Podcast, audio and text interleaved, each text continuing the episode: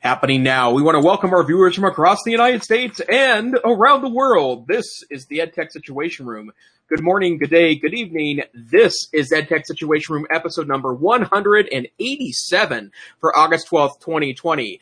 The EdTech Situation Room is a weekly podcast where we focus on the news headlines from across the techosphere and shoot them through an educational lens. Joining me, as always, good evening, Doctor Wes Fryer. How, I should say, hola, Doctor Wes Fryer. How are you tonight?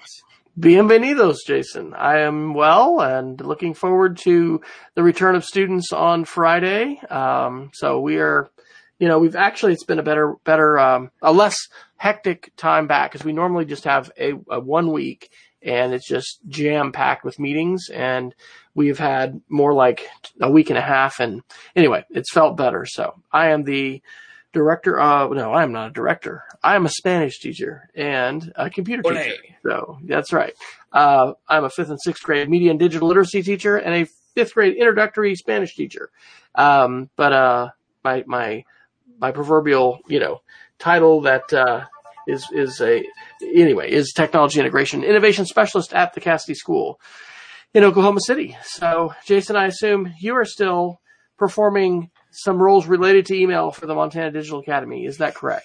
That is indeed correct, where I I didn't even talk about who I was. Uh, I'm Jason Neifer, and I am the Assistant Director and Curriculum Director of the Montana Digital Academy, the state virtual school located on the University of Montana campus. And although uh, there is lots of distance learning that will be going on in coming weeks and months in Montana, my program, uh, which has a, a more limited role, will certainly see an increase in enrollments, but uh, a lot of questions, and also doing our best to help out schools in Montana to talk about the ins and outs of distance learning.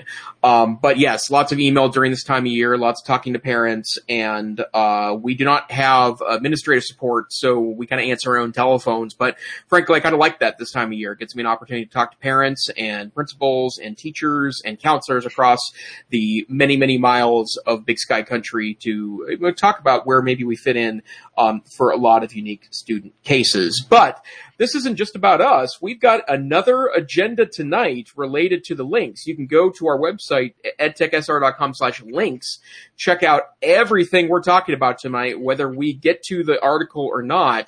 And as last week and the week before, and I believe the week before that, we have a stunning number of stories that we can talk about, including a number of things from last week. But this week in our tracker, some COVID nineteen news, some social media news, a little bit about privacy, something that we like to call on the podcast, the tech correction, a little bit about how technology is evolving as we spot the maybe benefits and detractors of the concept. Microsoft news, Apple and Google news, some information warfare news, a category called miscellaneous. And then, of course, we'll end our episode tonight with Geek of the Week. Doctor Fryer, you're up on the big board. Where should we start tonight? You know, let's start with a COVID article. Um, man, this is from uh, this yesterday, August eleventh. Ars Technica: Russia skips COVID nineteen vaccine trial, says millions to be to be vaccinated this month. Uh, and so you may wonder, you know, the technology angle here. I think we probably reported a few weeks ago on the show there was an alleged hack of some. Um, of some vaccine, you know, data uh, from U S companies. And there's conjecture on whether that was Russia, whether that was China.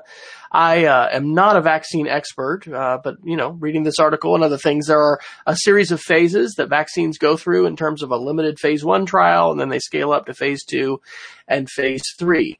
Um, we have talked about And, and, and mentioned the the roles in which diff- disinformation is, is playing in society, not only with elections, but with other kinds of things. Different authors have talked about how, uh, you know, the very vocal anti-vaccination lobby or group that is out there in the world, not just in the United States, but elsewhere, is probably going to play a significant role as, you know, vaccines are developed, et cetera.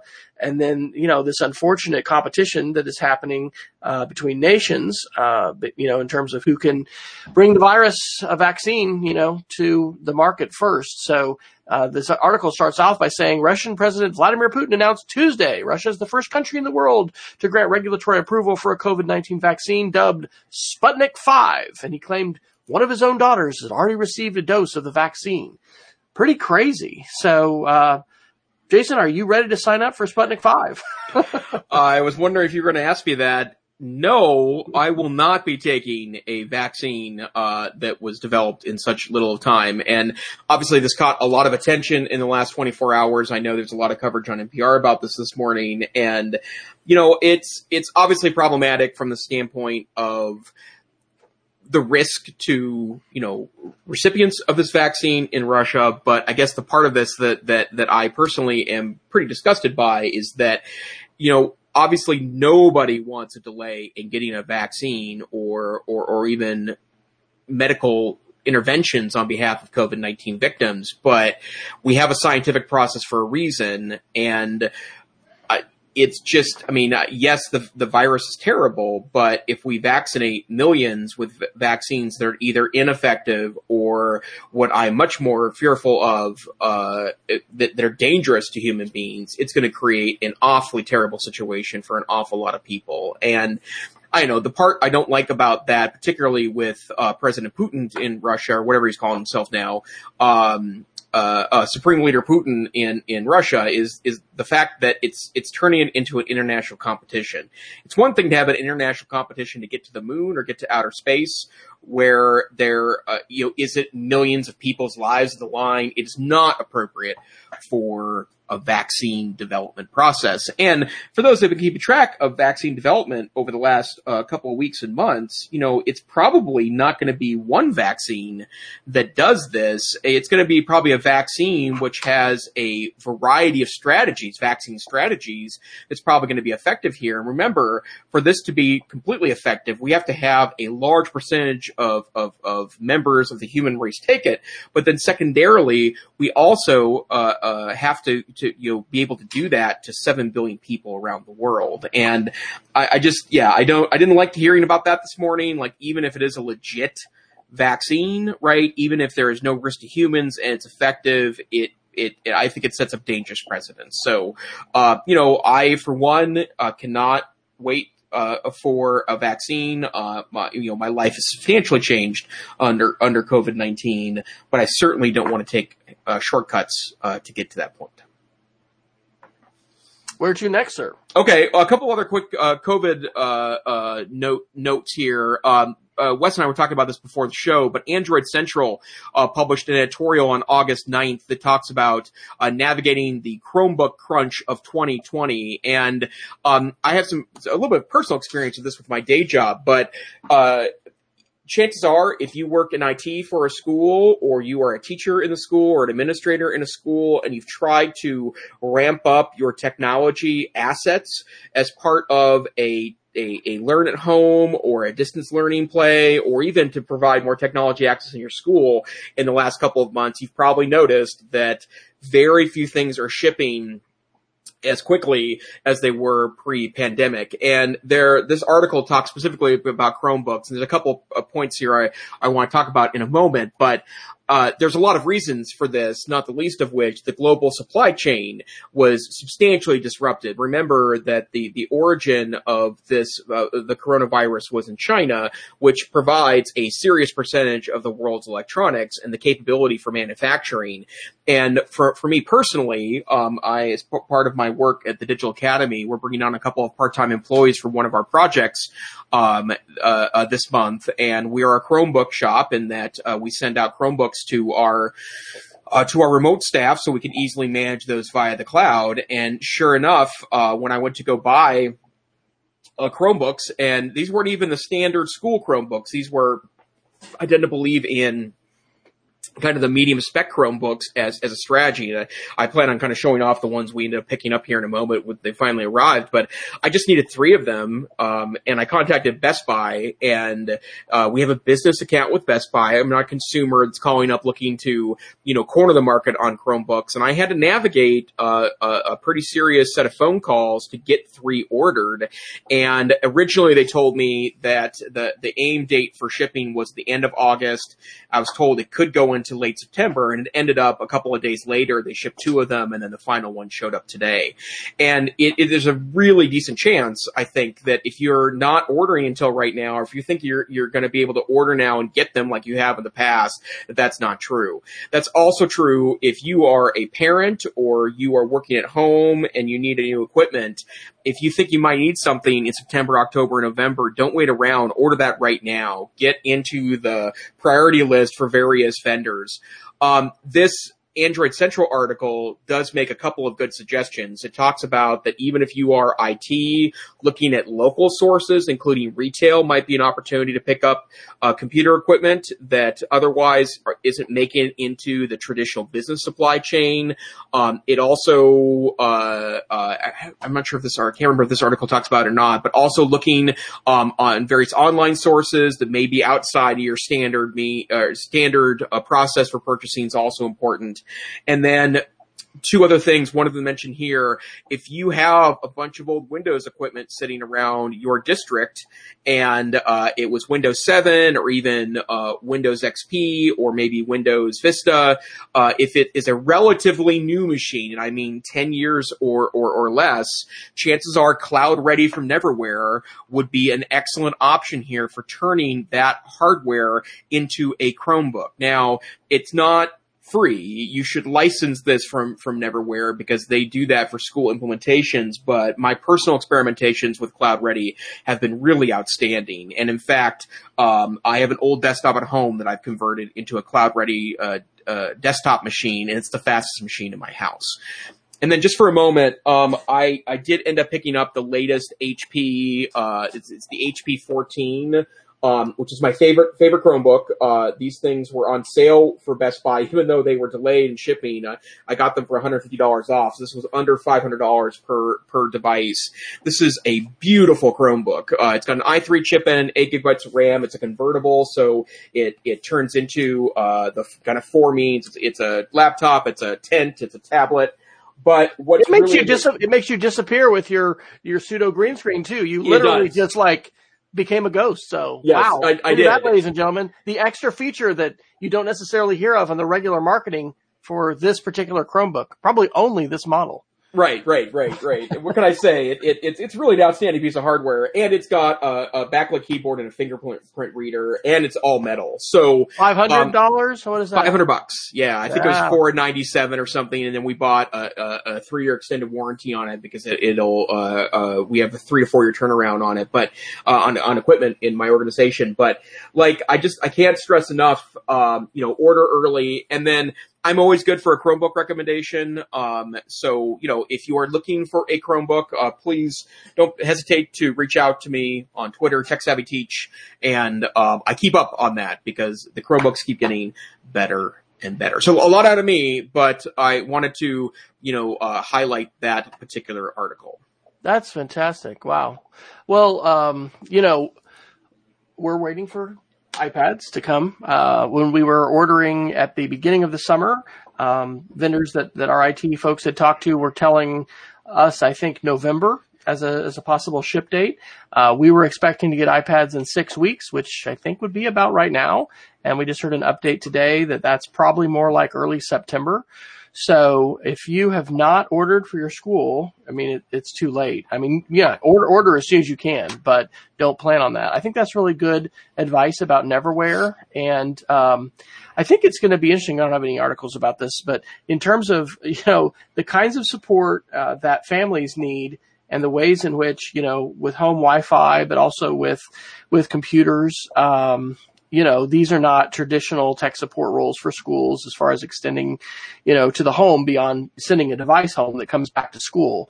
But it is going to be quite interesting to see how all of this continues to evolve and develop. And, um, you know, hopefully we're going to see a lot of creative solutions and, and ways that we can make things work. And I think Neverware, uh, for, for home use, that is completely free, Jason. Is that correct? That you can install it is, yeah. Home? No support, but to be honest, you, chances are you're looking at a laptop that really isn't working that well for you anyways. And I've probably installed it on twelve, fifteen different uh, varieties of laptops and desktops, and it's worked every single time. It really is an amazing piece of software.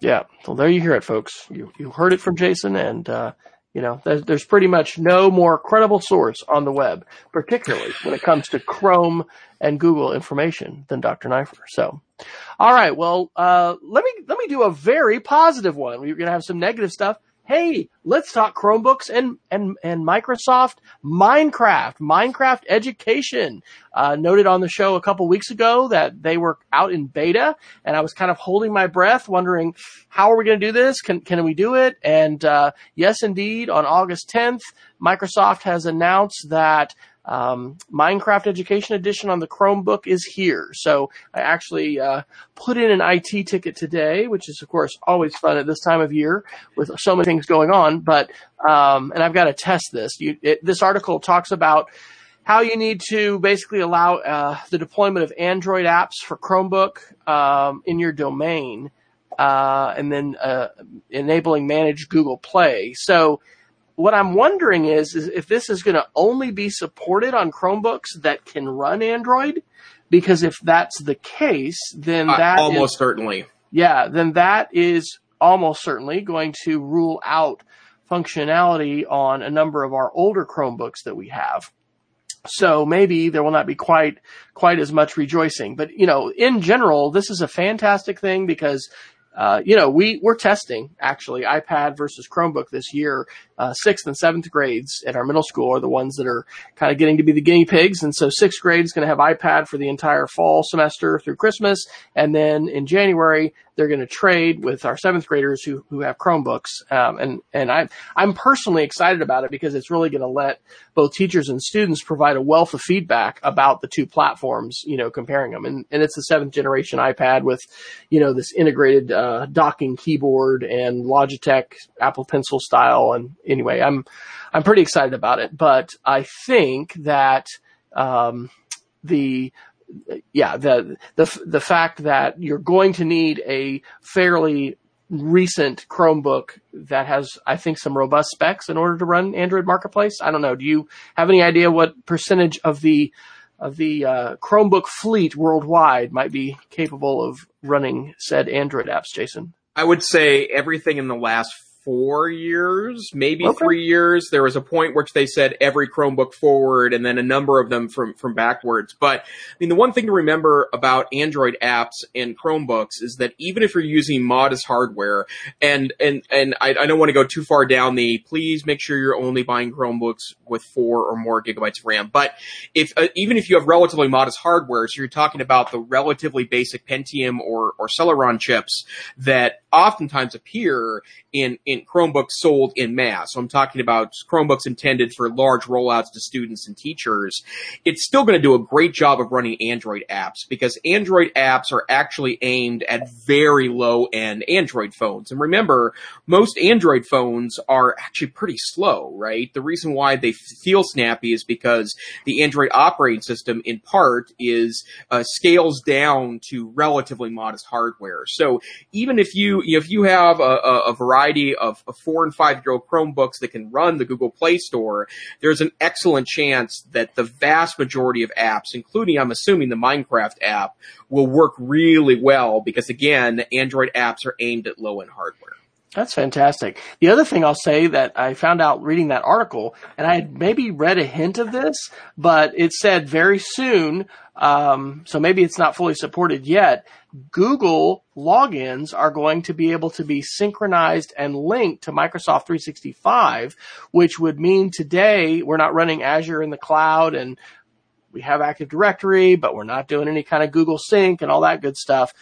So if we do not have to have a separate silo of uh, of passwords for our Microsoft three sixty-five users, uh, and you know spe- especially students, um, they can just log in with their Google credentials. Woo, that's that's fantastic. So I'm pretty excited about that, and glad to share some positive uh, news amidst our our COVID time, which can sometimes be a little bit of a Debbie Downer for you know, the emotion of the articles. Yep, absolutely. So. Um, right. And let me let me give a couple other quick Microsoft updates. Uh, and in fact, I just have one. Um, I uh, Microsoft announced a highly anticipated phone. They announced it earlier this year, and now they have a release date and a price. It's the Surface Duo phone. which is a dual screen Android phone. And the only reason why I mention this is because I've got asked, or I've, I've got asked, I've been asked recently by a couple of friends of mine that know that I'm kind of an Android guy, whether I'm interested in this. And, and I have to say, generally speaking, I've been very impressed with Microsoft hardware the last couple of years. I really do feel like that they are starting to sell a premium experience with Microsoft hardware. And because they're manufacturing the hardware and the software, I think the Microsoft Windows experience is infinitely better when you're on Microsoft hardware, not unlike the Apple model or not unlike how a Chromebook works when you're running hardware from Google. But I think that this whole fourteen hundred dollars dual screen phone architecture, it's not about Microsoft. Really, it's about all manufacturers of phones, is kind of silly and ridiculous. And I know that foldable screens uh, will be a reality at some point. We've talked about them previously when Samsung released theirs. But the bottom line is, is that I don't like fourteen hundred dollars phones. I think the whole concept is, is patently ridiculous. And while I think this fourteen hundred dollars dual screen Android phone looks interesting and cool, the bottom line is, is that I, I just don't think it's very realistic for anyone but, you know, tech reviewers that get one, you know, on loan in, in, in the mail, or if you are, you know, a super Android, or I guess Microsoft person. The one thing I want to note about this, though, is a lot of interesting things have happened. We, uh, Samsung's, uh, uh, uh late summer release event happened. I can't remember if it was on Monday or if it was last week. It's a couple days ago. Last week, I think. Uh, yeah, and they announced the latest uh, Note phone, which is the Samsung S twenty Note, or Note S twenty, or Note twenty, and uh, beautiful looking phone, but the high-end version of that phone is also fourteen hundred dollars. But the reason why this is super interesting is because Samsung has integrated a number of Microsoft features into the phone so that, as an example, you can take a Note using this, the S Pen from Samsung, which is integrated into the Note platform, and it syncs automatically to OneNote. And there's been a lot of interesting uh, uh, pieces back and forth where the, the Android ecosystem, the Microsoft ecosystem talk to one another. I would say if you're an Office three sixty-five district and you're not otherwise super into the Google architecture personally, consider download, downloading all of the Microsoft apps to your phone. There's a launcher that you can get for your Android phone that's made by Microsoft that integrates all of the Office three sixty-five stuff into it. And, you know, Microsoft, despite losing the mobile phone race, utterly losing the mobile phone race, it's created a competitive product on top of Android. I wouldn't have guessed that five years ago, but that's definitely true. So I wanted to mention that as it released. Another example of Microsoft's really big pivot in deciding to try to be relevant on every single platform, yeah, and not trying to, you know, just for, force everybody to buy buy uh, certain hardware. Jason, my parents are among those live viewing tonight. We've had uh, three and four folks live. Hello, Mom and Dad. My, my dad had actually said specifically to give you a shout out to say hello. But my mother has asked a question on Facebook. Jason, your ears are vibrating or trying to escape. I think your virtual background may be a bit confused by your headphones tonight. So, yeah. Such, such, such are the, uh, you know, the breaks when we are, you know, without a true green screen, but still using software emulation. So there, there is the true. Are, are you in the basement tonight, or is it? Uh, uh, no, I call this the Sky Office, and in okay. fact, I even, I even have it a little blurred in the background. Um, I will uh, make it totally clear. Uh, I got a Montana flag hanging up back here now, and then this is my stack book or stack of Chromebooks I've got to process for new employees, and then I bought a level. So this is what I'm currently working on in the Knifer office. Awesome, awesome. Okay, um, let's do kind of a consumer one a little bit. Uh, th- I I think you've uh, you've done Google Music before. I, I was surprised to read this. So this is Ars Technica yesterday on August eleventh. Headline is, Google says it's working hard to address YouTube Music complaints. And as I've mentioned on the show, we have become mostly a Spotify family. Um, my wife is not as much into music, and I think my son is heavily invested into his Apple playlist. But both of our daughters and myself are, are loving Spotify. This article talks has a link at the beginning. It says, Google Play Music is shutting down soon, and the transition to YouTube Music currently leaves a lot to be desired. And so if you've got uploaded music, um, you have a lot of features that are gone, and There's free tier music that's not available, et cetera. So this is not necessary. Well, I mean, it's interesting for school. I'll, I'll say this. We uh, so in addition to having a whole new network at school, uh, we have a new firewall, which I think is going to be great. There's a lot more ma- bandwidth capability. Um, but our filtering is going to be different. And, uh, of course, it's wonderful to be able to stream music. Last year, we actually did have a rule in our middle school that I helped uh encourage, which was to for students not to just all open up, you know, YouTube Music whenever they whenever they wanted to on their device. I mean, that could have a an impact as far as network connectivity and things like that. So your policies in your school about streaming music and things like that over Wi-Fi, um, you know, can be important. Are are you suffering as a Google Music uh, aficionado, Jason, or you know how is that affecting you in the Ni- and the Nifer household, which I'm sure has a Google Home in every room, probably simultaneously able to stream, you know, as a single speaker as one. Uh, well, uh, so I have to say I am a I'm a primary Spotify user in part because I have a family account and share it amongst my my family, right? So.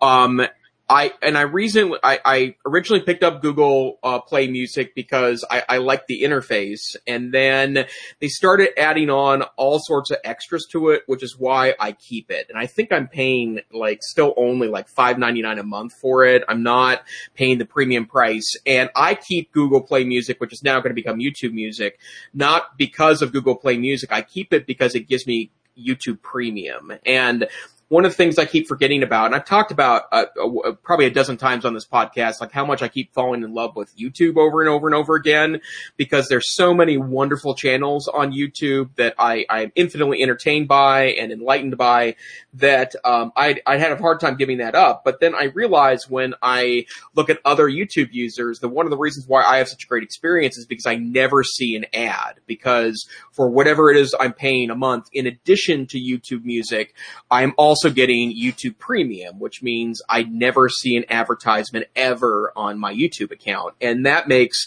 an incredible difference in my experience on YouTube.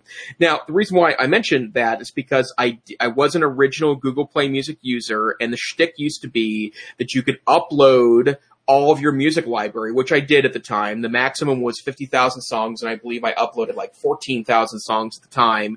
Huge old Apple, uh, uh I'm sorry, um iTunes library to it. And uh as it turns out, I ended up deleting a lot of that because uh, I had poorly tagged music. In some cases, I had like weird versions of songs, and the master library would be better. But I did get the notification about three weeks ago to move it over to YouTube Music, and I did. And so far, I like it, but in reading that article, I, I probably don't rely on it enough to run into some of these problems, but I do think it is a, a big deal uh, uh, that people are running into these problems. I think it's kind of a brilliant play on on Google's part to make it one branded YouTube YouTube Music app, in part because one of the things that's true, especially of uh, twenty and, and early thirty-year-olds, is a lot of people use YouTube as a, you know, like a knockoff cheap Spotify, right? Like they stream songs uh, via video than utilizing a Spotify. So I've not run into these problems. I do like the general setup of the app, but then I'm a little spoiled because I have access to both. Absolutely. All right.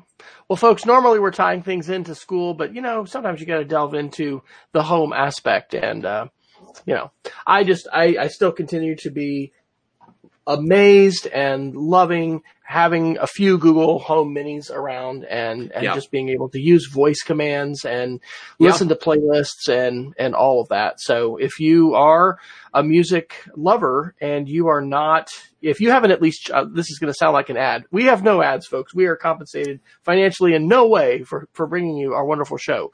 We've, we've talked about that, but you know, we're just, we're busy with other things. But anyway, I'll just throw in a free ad for Spotify. If you haven't tried that, um, it's interesting the play that Spotify is, is making with podcasts. You know, there's, there's some different podcasts that will have exclusive content or it'll be released first for Spotify. But anyway, pairing a smart speaker today with, uh, you know, a service like Spotify and being able, you know, I'm not as much into the discovery. It is sometimes, you know, making these suggestions and things like that to find, recommend music that I might not have otherwise found. But yep. it is superb. We digress right. a bit from our normal educational technology focus. So can you bring us bring us back to the schoolhouse, Doctor Knifer? What else should we talk sure. about tonight? Sure. Uh, let's see here. Let's talk a little bit about um, – well, there, there's some tech correction articles that, that have held over a couple of weeks that, that I think would be a good time to talk about these tonight. So one in particular, uh, first and foremost – a tech correction for those new to the podcast is our concept that there is something going on. It started around two thousand fifteen where the explosive growth of technology started getting reconsidered in, in a lot of different realms and theaters, but I think in education certainly, but broadly in our culture. So when Facebook started getting questioned for things like the Cambridge Analytica scandal that happened in two thousand sixteen, uh, the distrust that started growing of social media, for example, I think is an example of tech correction. But uh, great article, uh, and, and I'm sorry that I'm, I'm going to butcher this poor woman's name. I think it's Anya K- uh, Kamenetz, uh, Kamenetz, Cam- Cam- I think. Uh, thank you. Um, and she is the author of a great book about screen time, but she wrote an article, uh, this was in, uh, July in the New York Times. Uh, it's titled, "I Was a Screen Time Expert, Then the Coronavirus Happened." And she talks a little bit about, um, Uh, uh, kind of reconsidering her view on this. And, and I love that book. I, I, I bought that book. I actually integrated some of those ideas in trainings that I've been giving. I too am a, um, uh, not anti-screen time. I just think that we have to be more thoughtful about the way we apply technology, extremely powerful technology in our world. But she talks about how being at home with her kids as part of a pandemic has caused her to reconsider some of her views on screen time. Time. It's not that she doesn't question screen time, but she's put in a new variable into this that we've actually talked about. And in fact, it feels kind of like she stole this directly from Doctor Fryer, the notion that there is high quality screen time and there is low quality screen time, and that the quality of the screen time and what you're doing with the screen time matters just as much as the actual number of minutes you, you spend on this. And this has always been uh, my argument, too, that it, it's never as easy as yes or no. It's always a much more nuanced answer than that. But this article talks about this. Uh, and, you know, and, and quite frankly, um, I think that one of the conversations we're going to have post-pandemic is how technology saved us in a lot of different ways. It was a distraction. It allowed us to stay connected to folks. I've mentioned in past weeks that, I mean, I, I have some real problems with Facebook as a concept, but I got to tell you, Facebook has really been my connection with, you know, literally hundreds of people that I wasn't seeing in person otherwise, but I feel a real human connection to. I'd be awfully lonely right now if it was just me um, uh, uh, uh, alone. And I'm sure my wife, who is actually off of Facebook now, she is logged off of Facebook and only gets on once a month, but she also much more actively texts friends than I do. So, you know, there's a way that the technologies provide a connection to us. So, Wes, uh, again, I, I kind of consider you to be Uh, uh, amongst the earlier voices that talked about the quality of screen time. But do you have any thoughts about maybe looking at screen time differently in light of COVID? Oh, I certainly think that one of, you know, we need to, we need to think about the, the upside, the, the bright side in terms of, of all the things we're having to do and the changes, the utilization of different technologies by, by teachers who might not have, have been encouraged, pushed, cajoled, you know, to be able to, to be using them. Um, there's a lot of positives in that. I, you know, we talk about how things aren't going to be the same. They're not the same, uh, you know, right now and, and following this pandemic. Um, I think that, you know, the ability for us to get better windows into learning and for us to, to be able to make connections. I, you know, people will, will lament, I don't know what the different words are, but just so much, so much time on Zoom, so much time on the screen. I mean, these are all healthy things that we've been talking about in the in the arena of wellness and self-care and digital citizenship. Uh, you know, it's just more mainstream now than than ever. And so Moose has has brought his moose to the show. So hello there, buddy. Um, so anyway, I, her book, by the way, is called The Art of Screen Time: How Your Family Can Balance Digital Media and Real Life. It's one of the the best books that I have seen, and she's one of the the uh, foremost authors, I think, and and and uh, outspoken media voices who is advocating balance and not just saying, you know, throw it all away and it's, it's all terrible. It really is a mix, uh, because these are powerful tools, right? Incredibly powerful tools. I mean, how crazy is it that Jason and I get to basically just you know, sit down a few minutes before the top of the hour each Wednesday night, uh, you know, nine o'clock my time, eight o'clock his time, and, you know, have this conversation. And, and my parents yeah. are in their house in Kansas watching us live, and some other folks are too. And by the way, say hi in the chat if, if you're out there to let us know. I mean, it's phenomenal, right? These are also incredibly humanizing. They can be incredibly humanizing technologies. And so, yeah, I think that's a, that's a great article. And I think we need to continue to have these conversations, not only with other teachers and colleagues, but also with parents, because, you know, the, these were, re- it's really not a changed message from what a lot of us have been saying for a long time. And that is, let's be intentional with our use of these screens. Let's look at how these are impacting our relationships and our lives. Let's not just, you know, turn our kids loose with whatever device it is and never, you know, ask them about it, pay attention to what they're doing. I mean, we need to be in dialogue and conversation. Um, and cause these are issues that affect us all. It is not simply, right. you know, those kids today that are just so terrible. I mean, it affects everybody. Um, you know, I admit I was actually putting some articles tonight for our, for our show on at dinner. And my wife's like, why do you have your computer out? I was like, no, you're right. You know, um, Yeah, we all we need to we all need to be uh, right. you know, talking about these things, and hopefully, um, you know, we're going to to be able to really extend the positive that that is going to come from from this. Um, as we've talked about, you know, quite a bit on the show, and I don't necessarily have articles tonight. Digital divide, gaps in in educational uh, or sorry in in home internet access, all of those things definitely play into this. So, hey, Eric Langhorst is checking in from his basement in Liberty, Missouri, building his virtual learning environment. That's right, because Eric's school district asked teachers to apply to uh, teach on their virtual team and be all online, and he he applied and was accepted. So that is pretty cool. But that I would say that is something, yeah, a larger district is is going to be able to do. We are not having that luxury in our smaller school. And, uh, of course, it'll be interesting to see, you know, at, at, if there, if, if at some point we are forced all to, to go home, and exactly how that plays out. So, Doctor Neifer, what would your number one home office virtual learning tip for Eric Langhorst and others like him be? Because I know you have really transformed your space, and are you close to nirvana, unicorns and rainbows all over, you know, the Neifer workspace right now? Well, speaking just from the standpoint of uh, my personal workspace at home, I am getting pretty close. And I think I mentioned in the past that when this whole thing started going down in March and April, and it became increasingly clear that I would not be able to leave my house for a long time, um, uh, my wife said, you know, we're not traveling anymore. Uh, you, the, you know, our travel budget is not going to get touched for a while. Get the office of your dreams. I'm not there yet. I'm close. I, I, one of the things I am missing is things hanging up on the wall. Like, I have a variety of great things that I hope to put up in, in the coming weeks. But, um, I would say, um, at least from this, from purely the standpoint of working at home, um, don't forget about ergonomics. Um, and, uh, it's absolutely, uh, critical that, you know, you, and look up good ergonomic practice, but have a good chair. It's worth the investment. Make sure the chair, and in fact, I'm going to sit up a little bit here because I have worked on ergonomics at home, um, that you have the ability to, to, to look at, uh, uh, uh monitor closely. Um, uh, I have a webcam that's right above me here, but I have two monitors, one here and one here, but, uh, it's set up, up, it's about sixty-six percent above, two thirds above. It's where my eye line is, so that I don't have to spend a lot of time kind of uh, uh, cringing is a word I made up, my neck.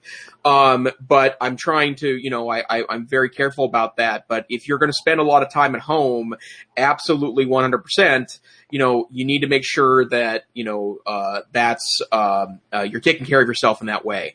And then one other side note, um, if you're going from an active teaching position, in other words, Eric, what you were doing in a face-to-face classroom last year, I have no doubt that you spent a lot of time walking around your classroom, uh, you know, uh, going from desk to desk, group to group.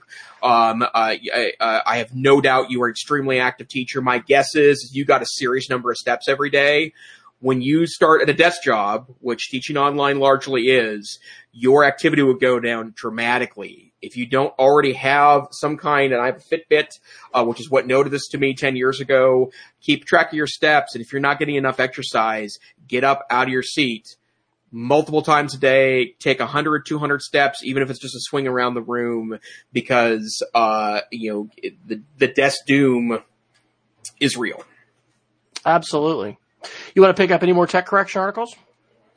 Um, um, um, yeah, just one other I would point out that is kind of related to this. This is from The Verge on July twenty-eighth. What happens when you reach your limit online? And, um, it, it is full of strategies about what happens when you're maybe engaging in tech in a negative way. And it introduces a term that I know has been around for a couple months now, doom scrolling, which is actually a term that appeared in the New York Times for the first time a couple weeks ago.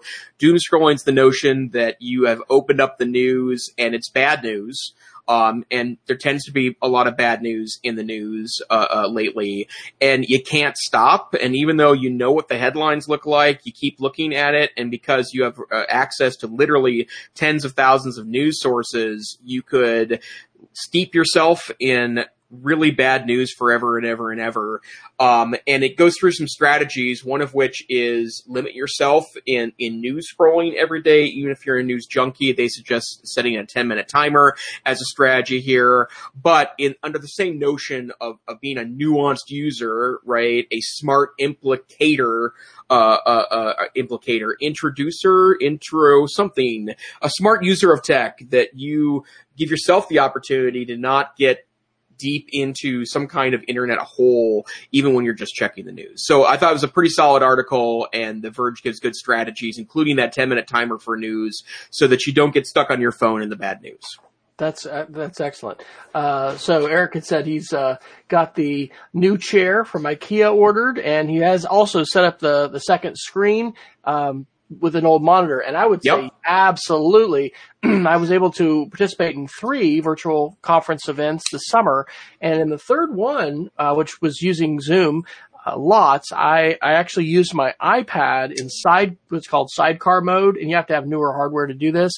Wow, was that ever great to be able to have content on one and then, you know, chat and video on the other. Um, Costco, and this, I don't know if the price is still there, but they had a twenty-seven inch H D M I monitor, you know, for like one hundred twenty bucks. Um, and that was a few, you know, a few weeks ago, but that is uh, definitely an investment that's worth, worth making. Um, I would also give a shout out to what you're saying, Jason, to a, a workshop that I shared a few uh, months back. This was in April twenty nineteen. I called it Filtering the Exoflood. But yes, the skills of filtering information and trying to be very, uh, judicious and intentional about sources and who we're following, and, you know, not just sort of opening ourselves up to this fire hydrant and torrent of, um, of, of, of frankly, a lot of pollution. I, I like that metaphor, a lot of a polluted landscape. So those are important skills. And those are also things for us to, you know, be, be sharing resources with each other, sharing them with uh, family members, with colleagues, because these are media and digital literacy skills that we all we all need. So let's uh, let's do an information warfare article. So I actually I we could sometimes we'll call some of these. Uh, well, I don't know. We're, I I worked on the project Conspiracies and Culture Wars quite a bit this summer, and I need to do a little bit more with that. Uh, but we got to get some Spanish lessons written, so maybe maybe not for a, a few weeks. Uh, but this is an article from Vice that was titled "Belarus is trying to block parts of the internet amid historic protests." This was from August tenth. Um, Twitter, local journalists, and internet freedom organize- organizations report there are widespread internet blocks in Belarus. So the longtime president of Belarus, Alexander Lukashenko. Lukashenko. Yes, there you go. Won with eighty percent of the vote, uh, but the government responded by arresting protesters, uh, you know, blocking Twitter. Um, on this past Monday, Twitter was announcing it was seeing blocking and throttling of Twitter in Belarus in response to protests contesting the election result. So, yes, this is an example of the information war, which um, several authors have termed the like war, and that's an excellent book I'm not finished with yet. And, um, you know, that's that that is how some folks are, are responding. So, Uh, Jason, do you have any political prognostications that you would like to offer at this point, as as you have, you know, an amazing crystal ball there in Montana, I think, that can forecast um, with great accuracy not only local election results but also national ones? Well, um, I um, I've been to Belarus. years. And in fact, in two thousand four, I took uh, a group of debate students from Great Falls, Montana, and we did a debate exchange uh, with Gomel, Belarus. There was a, a, a lyceum or a high school in Gomel that visited us fall two thousand three, and then I hopped on an airplane for four weeks in spring two thousand four, and um, uh, an utterly amazing trip. We'll never forget it. Um, but Belarus was under the leadership of Mister Lukashenko in two thousand four. In fact, he's been the, the ruler or self-described dictator. When I use that term, it's a term he would use himself to describe his position. But um, the reason why this is super interesting to me is because I've kept an eye on Mister Lukashenko, and uh, I have friends that, that live in Belarus. But um, the internet is is an interesting thing there. At that time, in two thousand four, it was dial-up internet, which wasn't a real surprise. And I felt uh, there was no there, there's no real cell phone culture there yet. Um, people had cell phones, but you know, we're talking about flip phones during this time. No real data.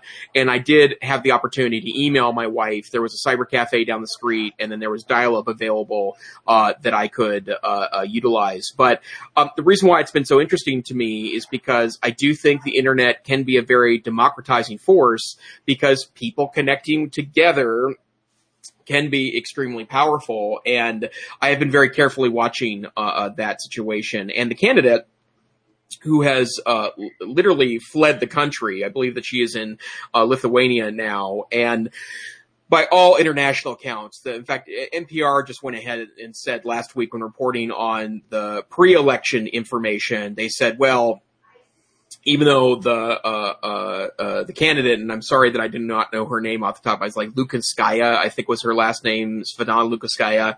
Um, she uh, uh, was sparking some interest in the country of Belarus, but uh, N P R just straight up said, but the election won't be fair, so there's there's no chance that she would win. And the fact that she received twenty percent of the vote uh, itself, I think, is is a pretty extraordinary situation. But when we were there, we actually had to have a State Department briefing before we went to Belarus, and we were very strictly warned that we were not to get involved in political protests. We're not to engage in uh, uh, political speech while we are there. Um, and in fact, uh, the school I talked to, the one of the history teachers uh, that that I, I spent a lot of time speaking to, they had an underground newspaper that they actually sent outside the country to get printed. It was a school underground school newspaper, uh, but it was sent outside, and it was kind of an interesting view wow. on a country that, you know, clearly had a, a, a, an extreme limit um, on on civil rights. Um, two other quick stories from that. Uh, uh, by the way, we, we had a phone number to call if uh, things were rough while we were there, um, and that I think the State Department would have sent in people to come get us. Um, and, uh, you know, I don't know if, you know, black helicopters show up from Munich or something, but, uh, you know, certainly there was a, uh, you know, a notion that we should let, let them know if things were, were, were going awry. Um, and then secondarily, uh, one of my debaters that was with me, uh, we took a train to Minsk to go to the national debate tournament, national high school debate tournament. Uh, that was uh, uh, happening during that time, and uh, she was uh, uh, aggressively uh, uh, uh, questioned by a guard in the train station that had a semi-automatic weapon uh, because she had fell asleep in a chair, and sleeping strictly prohibited in the train station. And it was a, an interesting introduction to, to my students then about living under a, you know, slightly different uh, world view. So very interesting. Um, I do have internet connections with friends. I have not been able to reach them as of late. Um, I'm sure they're okay, but I've been watching it with, with great, with great interest. Absolutely. So a couple additions to that. Um, here's a link from a website called NetBlocks, and this is from August ninth, entitled Internet Disruption Hits Belarus on Election Day. And so this NetBlocks maps net freedom. And so disruptions on Election Day in Burundi, in Guinea, in Venezuela, uh, these, you know, they, this is a, this is amazing. And this would be actually a great website um, in terms of, of contemporary events and studying geopolitics and the ways in which, you know, digital technologies and internet access are playing into all of this. This article from NetBlocks on August ninth has been updated. Um, they have a tweet from August ninth that said, Belarus is in the midst of nation-scale internet disruption affecting fixed-line and cellular operators. The chart shows progressive disconnection of various online platforms, public D N S services, first to go from midnight, then social media. And then uh, it has an update from today at seven nineteen a.m. I'm thinking that's converting to my local time here in Central. Update, internet has returned to most of Belarus as of Wednesday morning, election blackout day four, with cellular and fixed line now operational, although monitoring continues. Incident duration, sixty-one hours. So this makes me think of Ukraine and, and other places. Uh, just, I don't, I mean, this is one of these like, hello, yes, you're very sweet. Uh, this is one of the, my dog. For those of you who are listening to this, you will not be able to see that my dog has just decided to give me a kiss. Sorry for that disruption. Um, speaking of disruptions, um, I don't. I don't think most people recognize how hostile the, the the the networked environment has become. The ways in which, I mean, we're we're, we're becoming more aware of aware of, aware of it politically. The tech correction, as Jason mentioned, is is a part of it. But you know, it is we we take things for granted in terms of uh, freedom and access that we have, and so this is a playbook for authoritarian leaders that want to maintain control. You know, uh, Arab Spring, which I think happened maybe in twenty eleven, maybe uh, something like that, twenty ten. I mean, that really frightened all kinds of authoritarian leaders around the world, and, and since then, that's been about ten years. You know, we've seen a lot of, I think, very repressive uses of technology. And as we think about geopolitics and we think about, you know, just this connected planet, the way, I mean, let's, I'm not, we won't, we always say we're not a political show and we're not going to be, but I will say this, we need to be stewards of our planet, right? You can have all kinds of, diff- of different bases for this, but we need to leave this place better than we found it. And we need to find ways that we're going to, to, to be able to promote, you know, values like human rights and self-determination. And so those values, particularly those of self-determination, open and free elections, are being subverted with the weaponization of social media. And what we've just seen in Belarus appears to be a textbook study of how groups that are going to protest and advocate for fair elections are are going to, that, that, that forces in, in, in this case in government are going to try to silence them and, and stop them from using social media and, and even using the internet. And so it is a pretty frightening thing. And it's probably an example too of a headline that maybe we didn't notice in the United States because there's all kinds of other hoopla, which is justified around coronavirus and election. But there are more things going on in the world that are important besides, you know, elections in the United States and the coronavirus. And I would, I would say this kind of, of a political situation in Belarus and elsewhere, you know, deserves a lot of attention. So will you be returning to Belarus promptly uh, when the coronavirus uh, travel restrictions are lowered, Jason? Um, I will not, although Alexander Lukashenko did say that all you need to do is take a strong shot of vodka every day, and that will battle any coronavirus. Um, I haven't gotten coronavirus yet, so uh, I won't say whether or not I've taken that advice, um, but, you know, it works for me. Very good. All right. Well, we've got a few more minutes uh, before maybe we have to Geek of the Week it. What else would you like to cover news-wise this week? Um, sure. A couple quick Apple articles uh, that I think were interesting. First and foremost, there's been a new iMac release. We talked about this in, in, in a past episode. It's the twenty twenty iMac, and it contains tenth generation Intel chips. A lot of interesting media that if you are up for a Mac, don't wait around for the Apple Silicon Macs. You can buy this iMac and it's a great purchase. But as always, if you've had any experience buying Apple products, you know, one of the things that you almost always get a ridiculous upcharge on is when you buy extra RAM in your Mac. And it's been harder as of late if you're purchasing a MacBook Pro, for example, and certainly a MacBook Air.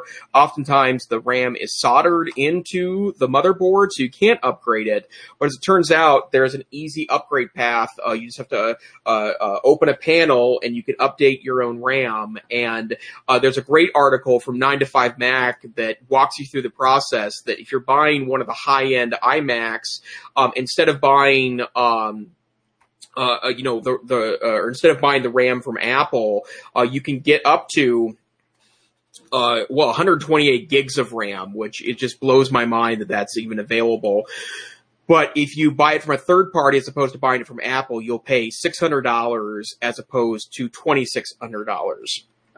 And when you talk about the iMac being a two thousand dollars, two thousand five hundred dollars product, uh, suddenly it's not actually that ridiculous to think about spending six hundred dollars on a one hundred twenty-eight gigabyte RAM upgrade. But as an example of this, if you want thirty-two gigs of RAM, it's just one hundred thirty dollars to buy that, uh, from, uh, third-party dealers. And they talk about Otherworld Computing, which is a, a, a, a somewhat long-standing, uh, Apple upgrade of product. But if you are in the iMac market, do not buy Apple's, uh, uh, RAM upgrades. Instead, go aftermarket hardware and you'll save a bundle. Sounds good. Peggy George has joined us. Hello, Peggy. Uh, and she was in a fantastic webinar um, shared by a lawyer tonight called The Protesting Primer, Your Free Speech and Arrest Rights in Time of in a Time of Civil Unrest. And I will say I've noticed this, you know, all of our show notes and, and the links that are shared by our live viewers, those are not only on YouTube in the replay of the video uh, for the show, but they're also on Facebook. So that is fantastic. Peggy has shared the slides and Um, anyway, that's just, that's something else cool. And there's, there's the recording. So it looks like it was on Facebook Live. Let's see. I'll pick up one more article here. Um, let's, uh, let's talk about broadband. This is an Ars Technica article from, uh, yesterday, August eleventh. Charter tries to convince F C C that broadband customers want data caps. And the reason why I am mentioning this is because we have faced our first data cap charge uh, here in the Fryer home in Oklahoma City. Um, the article explains how the uh, federal, you know, Federal uh, Communications Commission um, allows for different filings, and um, they uh, they they basically want their Spectrum internet service providers to to be able to have data caps. It's super interesting because here in the United States, and this is a different norm in other countries, which Jason's probably pretty familiar with having traveled to these different places. Uh, we've had data caps on cellular connections, but not historically on home broadband connections. So this last month, um, our local provider, which is Cox Communications, increased our cap from a terabyte, which is a heck of a lot of data, to a terabyte and a quarter. Uh, but if we, if we blew through that, the charge was ten dollars per fifty gigs, I think. And so anyway, that could get kind of steep. So we went ahead, I went ahead and threw down another thirty bucks a month for another five hundred gigs. And we, uh, you know, are, are within our, our, our cap now. Um, that was summer. Son is here working remotely. If we don't go back to remote learning, you know, we very well could, except for maybe holiday time in December or whatever, you know, survive fine within those, those data caps. But are you subject to data caps? And are you with Charter on this, Jason? Do consumers in Montana, they, do you want data caps as soon as possible? Um, Uh, so I think Charter and Spectrum are the same company, right? Yeah. So I am a Charter customer, and um, I will tell you right now, I do not want a data camp. Uh, and I feel like I have strong opinions about technology in the world, and yet um, I can tell you with absolute certainty that I do not want a data cap. And I was just going to look uh, via my Google uh, Wi-Fi router, because I can tell you how much I've used in the last thirty days. Uh, we're in a bit of a different situation because it's just uh, uh, it's just me and my wife, and we are both working at home, and we spend an awful lot of time on Zoom calls. But I was going to check to see what that looked like for us. But it's it's funny because if you read that article, it, it gets into the details about a lot of the, the counter-arguments against a data cap will be things like that there is no competition for Charter in many of the places where they're located, and that would be the case in Missoula. Uh, we have D S L, although D S L is much slower than cable internet access. but we don't have any fiber providers here. We don't have any um, uh, uh, kind of broadband wireless providers other than major cell phone companies, which would be kind of a different gig.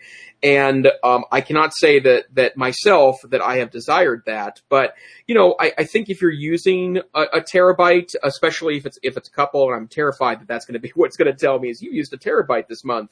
Um, but uh, I, I, yeah, I just I. I I can't imagine a consumer that's, that's, that's asking for that and, or even knows to ask for that. Right. And so I think they're, they're, they're making that up just a bit. But, um, in the last thirty days, I have used, yikes, I have used eight hundred fifty-eight gigs. Approaching the terabyte. Yep. So yeah, so we would be, I think, uh, uh, uh, uh, suspect of that. I will tell you though, as an example of using up a lot of data, Uh, every time I reset my phone, which I do every two to three months, um, I have a program that downloads. I store a bunch of movies and music and television shows on my phone for when I travel.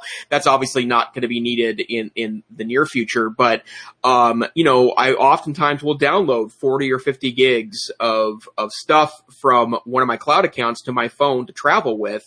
And like, so I guess under that notion, I would just have to not download that, or I'd have to do it on a public, or I'd have to go do it at work, or yeah, it just it's it's I think it's a strange argument. And if you've got a console, uh, and we're we do have an we do have one, but we're not avid gamers. Um, you know, new games can be incredible. Uh, my friend yeah. James Deaton, who uh, now works with an Internet two consortium, uh, shared a little bit about the impact that that can have when one of these new games. Pardon me, when one of these new games hits and, you know, people have to download, you know, multiple gigabytes and it's like, you know, pulled down to everybody's house. Well, I don't know how it happened, Jason, but I think we might have crossed the top of the hour. It's uh, it's shocking.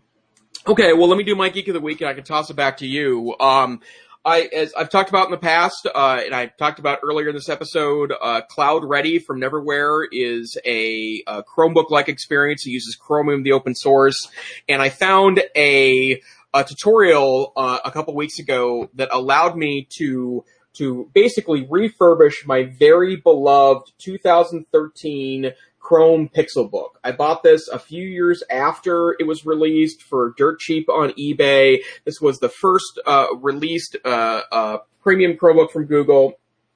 It stopped receiving updates in two thousand eighteen and had been sitting at the bottom of a drawer at work. And I ran into an article a few weeks ago about how you can replace the firmware, so the software that interfaces with the hardware, and then wipe it and put Cloud Ready onto here.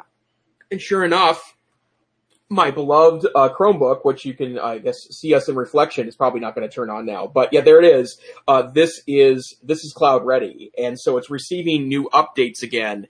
Um, I, you know, I can't say I'm totally in love with. Uh, it's only got four gigs of RAM. It's it's a, a seven-year-old chip. It's only got thirty-two gigs of storage.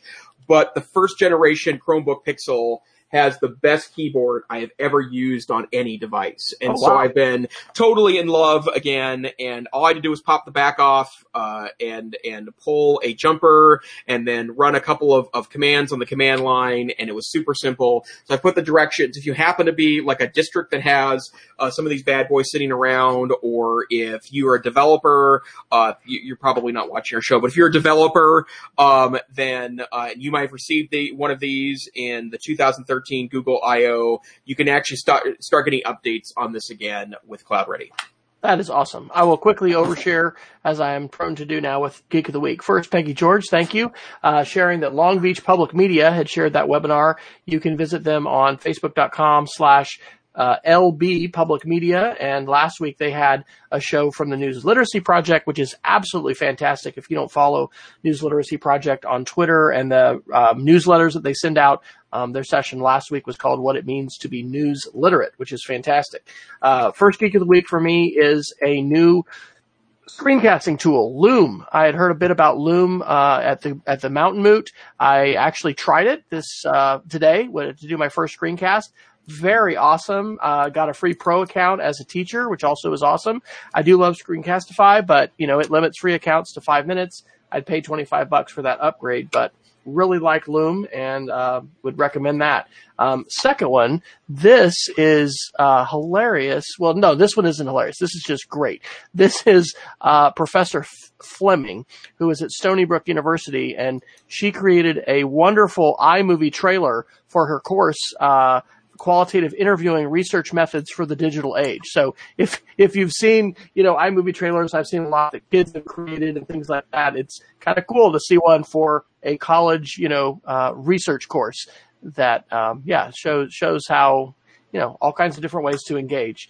Uh, been doing a lot of workshops and training this week, getting back to school. Um, one of the great resources that everybody should certainly know about is uh, Shake Up Learning, and this is a Google cheat sheet, which is just fantastic. You know, uh, even if you know a lot about Google, there's always more to learn. And so um, Casey Bell has the Shake Up Learning uh, website and Twitter handle, and so that is just one of many awesome cheat sheets that she has for Google tools.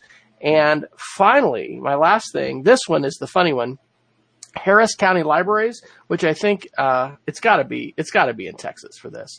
Um, this came with the Uh, a Twitter share. This is a triumph. If you've ever seen, and who hasn't, a used car salesman who is so excited to tell you about the latest deals, this is all about the library and all the wonderful resources that you can find in the library, and a very creative and humorous and, I would say, effective public service announcement uh, by someone who very well could be a used car salesman, but I think he just happens to be a librarian. So that is it for me. I am W. Fryer on Twitter. I'll just anticipate this last question, sharing at speed of creativity dot org every once in a while and updating my not only media and digital literacy curriculum, but also my Spanish curriculum, uh, which will be starting that on Friday at m d tech dot cassidy dot org. Where are you out in the U R L world, Doctor Neifer? I am at TechSavvyTeach on Twitter. I also blog for the Northwest Council for Computer Education, blog dot n c c dot org. And I am the assistant director of the Montana Digital Academy, montana digital academy dot org. But this here is the EdTech Situation Room. We are a once-a-week podcast that broadcasts on Wednesday nights at eight p.m. Mountain, nine p.m. Central Time, sometime in the middle of the night if you happen to be in Western Europe. But, hey, you should probably catch us on our podcast feed. You can go to any podcast podcast app and look for EdTech Situation Room. You can go to our website, edtech s r dot com. You can look for us on YouTube, where you can find uh, past episodes or the most recent episode for your listening and viewing pleasure. We hope you tune in next time live, as we do uh, each and every week. You can get links for that on Facebook or at our Twitter handle, edtech s r dot com. And we hope to see you next time on the EdTech Situation Room. Good night. Have a great week, everybody.